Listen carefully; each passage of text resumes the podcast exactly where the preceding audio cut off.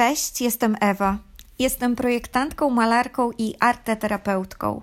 Używam sztuki do redukcji stresu i twórczego rozwoju wewnętrznego. Nagrywam podcast o nazwie, o nowej nazwie Portret Umysłu, który do tej pory znaliście jako podcast Jak pokochać sztukę. Nowa nazwa to też nowy sezon, mm, a dzisiejszy nowy odcinek będzie takim podsumowaniem chyba wszystkiego, o czym mówiłam mm, o tej, do tej pory, bo jestem w takim punkcie, gdzie mam wrażenie, że wszystko mi się w mojej głowie na nowo uporządkowało. Jak to zwykle ze mną bywa, takim zapalnikiem do przemyśleń było dla mnie nowe doświadczenie. Tym razem było to przeczytanie książki o tytule Flow Stan przepływu nie podejmę się wymówienia nazwiska autora. Um, nie, to mnie nawet nie będę próbowała. Książka w każdym bądź razie mówi o tym, iż człowiek sam może siebie uczynić szczęśliwym lub nieszczęśliwym, bez względu na to, co dzieje się na zewnątrz, zmieniając jedynie stan swojej świadomości.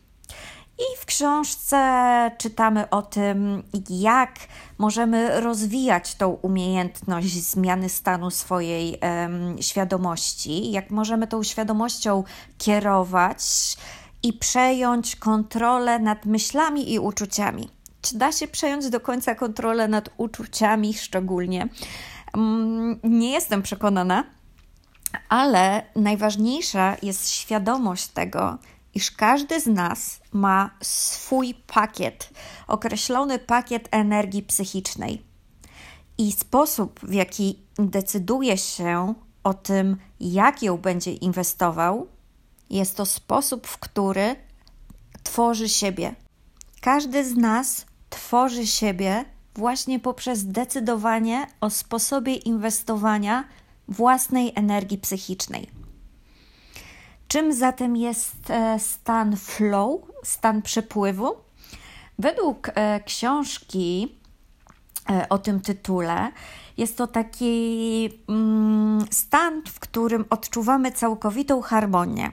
Całkowitą harmonię mm, pomiędzy myślami, intencjami, uczuciami i wszelkimi naszymi zmysłami. A to odczuwanie wewnętrznej harmonii nie zależy od tego, czy potrafimy kontrolować siły napędzające wszechświat. Nie zależy od tego, co jest na zewnątrz, tylko zależy od nas samych. Do dalszego rozumienia idei przedstawionej w książce ważne jest um, zdefiniowanie tego, czym jest świadomość.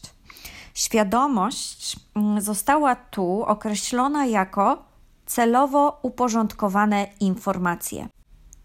I według tego nasze poczucie szczęścia, nasza radość, nasza złość, nasze wkurzenie, nasz smutek wynikają bezpośrednio z tego, jak nasz umysł filtruje i interpretuje codzienne doświadczenia. Czyli nasz umysł jest takim filtrem mm, codziennych doświadczeń oraz przekształca te nasze doświadczenia na informacje, ponieważ nasz umysł posługuje się informacją, będąc tym samym swojego rodzaju narratorem naszego życia. Tylko kim my jesteśmy? Jesteśmy narratorem tej powieści, którą żyjemy? Czy jesteśmy bohaterem, głównym bohaterem? Jesteśmy tym, co nam się przydarza? czy jesteśmy tym, komu się to przydarza. I tak właśnie ten przekaz informacji Wojciech Eichelberger nazywa taką narracją, którą nasz umysł cały czas prowadzi względem naszego życia. Z kolei Viktor Frankl, na którego niejednokrotnie już się powoływałam jako autora mojej ukochanej książki, czyli Człowiek w poszukiwaniu sensu, Viktor Frankl te informacje nazywa po prostu myślami.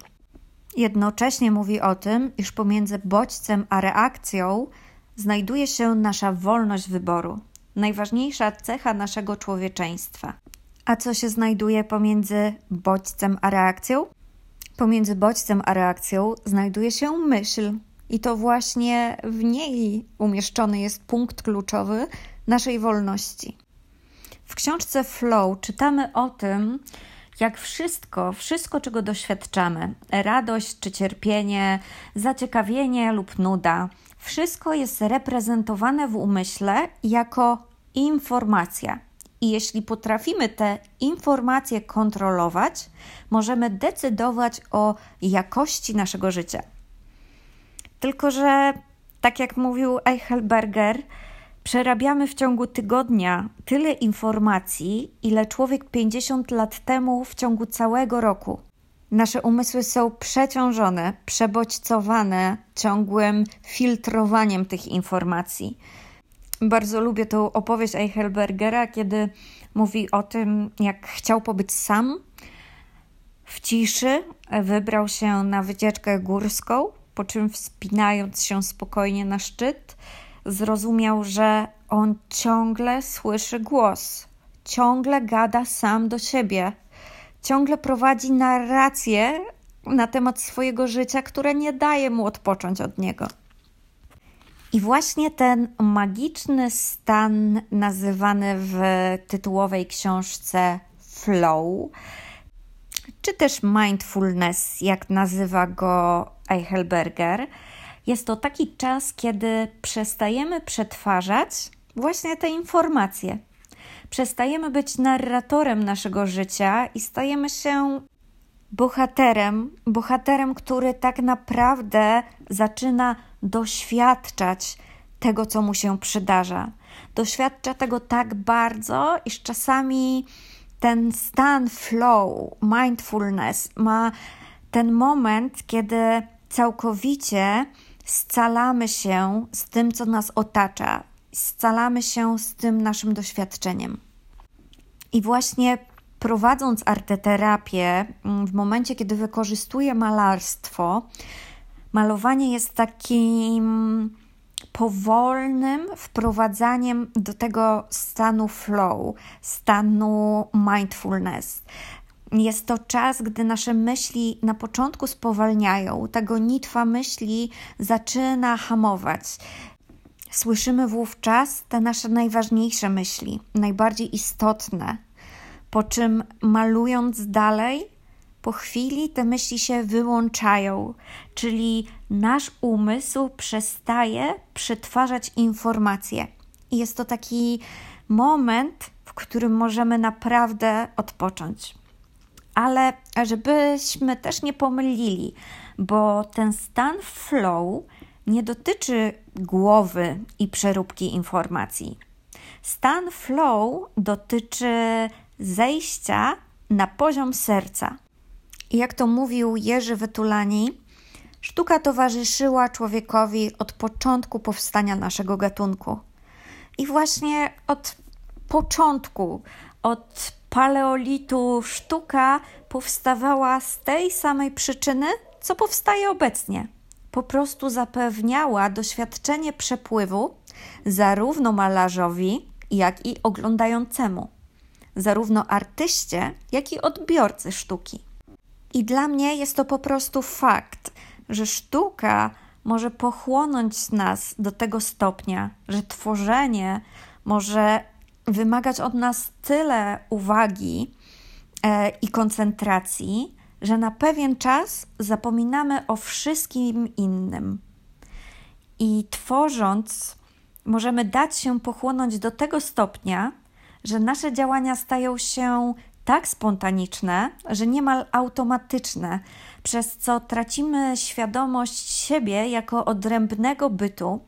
I nie uważam, że przegięciem będzie w tym momencie, gdy powiem, że są to momenty, gdy zapominamy o tym, kim jesteśmy i scalamy się ze wszystkim, co nas otacza, i nie chcę używać tutaj słów głęboko wierzę, jestem przekonana o tym, bo ja po prostu wiem. Warsztaty arteterapeutyczne, jakie prowadzę w emocji, są skierowane dla osób, które doświadczyły śmierci bliskiej im osoby. Są one skierowane również dla dzieci, które zmagają się z tym samym doświadczeniem. I naprawdę e, są to osoby, z którymi bardzo się utożsamiam I ostatnią rzeczą, jaką bym robiła, to ściemnianie im, że ten czas, który spędzimy wspólnie ze sztuką, że ten czas im pomoże, że podczas warsztatu artyterapeutycznego zapomną na chwilę o tym, aby myśleć. Zapomną na chwilę o tym, kim są, a tym samym zapomną na chwilę o swoim smutku i cierpieniu. I taki krótki momencik dla osoby, która mm, doświadcza straty bliskiej osoby, taka krótka chwila niemyślenia jest jak taki głęboki, życiodajny oddech przywracający energię. A dla mnie jest to olbrzymia satysfakcja patrzeć na to, jak, jak to się po prostu e, dzieje. I jeszcze większa satysfakcja, gdy na kolejne warsztaty te osoby ponownie wracają do mnie. Bo to jest to, o czym mówił Wojciech Eichelberger i, i co analizowałam już kiedyś w podcaście, czyli złe tłumaczenie słowa mindfulness, ponieważ mindfulness, tłumaczone jako uważność, nie jest dokładnym przekazem sensu tej idei. Mindfulness powinno być tłumaczone jako mind is full, czyli umysł, który jest tak pochłonięty daną czynnością, tak mocno na niej skoncentrowany, że nie ma już tam przestrzeni po prostu na myślenie. I wówczas doświadczamy przylotu. Te chwile nie są odlotowe, ponieważ nie tracimy kontaktu z rzeczywistością.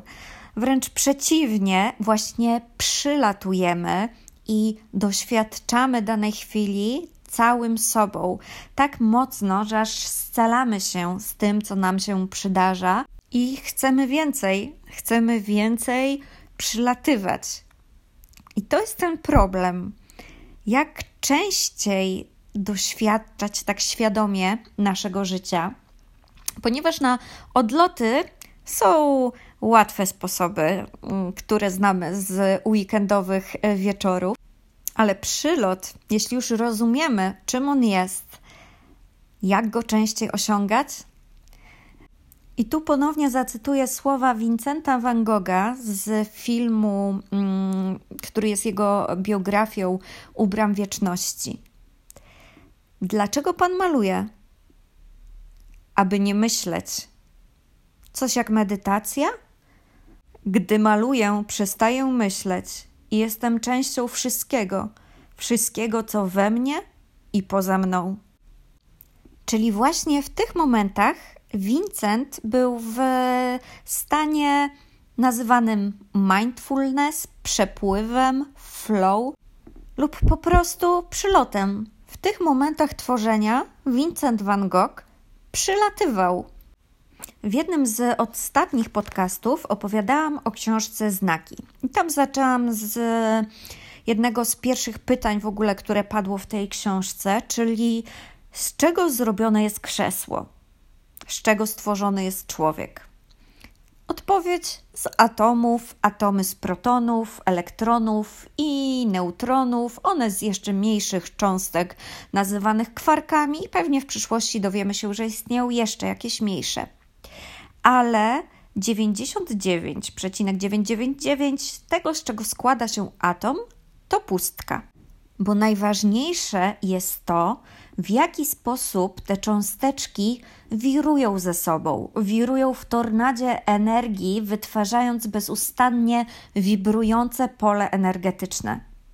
Strukturą atomu jest przede wszystkim niewidzialne pole energetyczne Dlatego każdy z nas jest zbudowany przede wszystkim z energii. Cały wszechświat jest energią.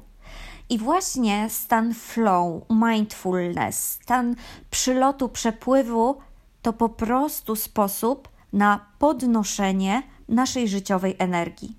I to, o czym mówił Hawkins, czyli twórca mapy poziomów wibracji, podnosząc swój poziom wibracji, podnosimy swój poziom energii, przez co podnosimy poziom naszego życia. Ja zawodowo posługuję się sztuką. Prywatnie, sama ze sobą, również używam sztuki do podnoszenia swojego poziomu energetycznego. Jednak każdy z nas powinien mieć taką własną listę i mieć przede wszystkim świadomość, jakie rzeczy, jakie czynności, jakie doświadczenia regenerują naszą prywatną energię psychiczną. Taka lista każdego z nas może być zupełnie inna, ale ważnym jest również zaobserwowanie, czy właśnie z tych czynności wyłaniają się nasze cele. Bo właśnie realizując swoje cele, spełniając swoje marzenia, doświadczamy satysfakcji. A satysfakcja niesamowicie podkręca właśnie te wszystkie czynności, stany flow, mindfulness, przypływ, przylot, o których rozmawialiśmy. A wracając do tego, iż wszystko jest energią, przytoczę słowa amerykańskiego psychiatry Petersona, który mówił, iż świat zmieni się wokół Twojego celu, ale aby się zmienił, musisz mieć cel. To jak kamień wrzucony do wody. I te okręgi, które wokół niego powstają, są jak wszechświat, który się zmienia po tym, jak kamyczek z Twoim celem wpadł do wody. W arteterapii mówi się o tym, iż efekt końcowy nie ma znaczenia.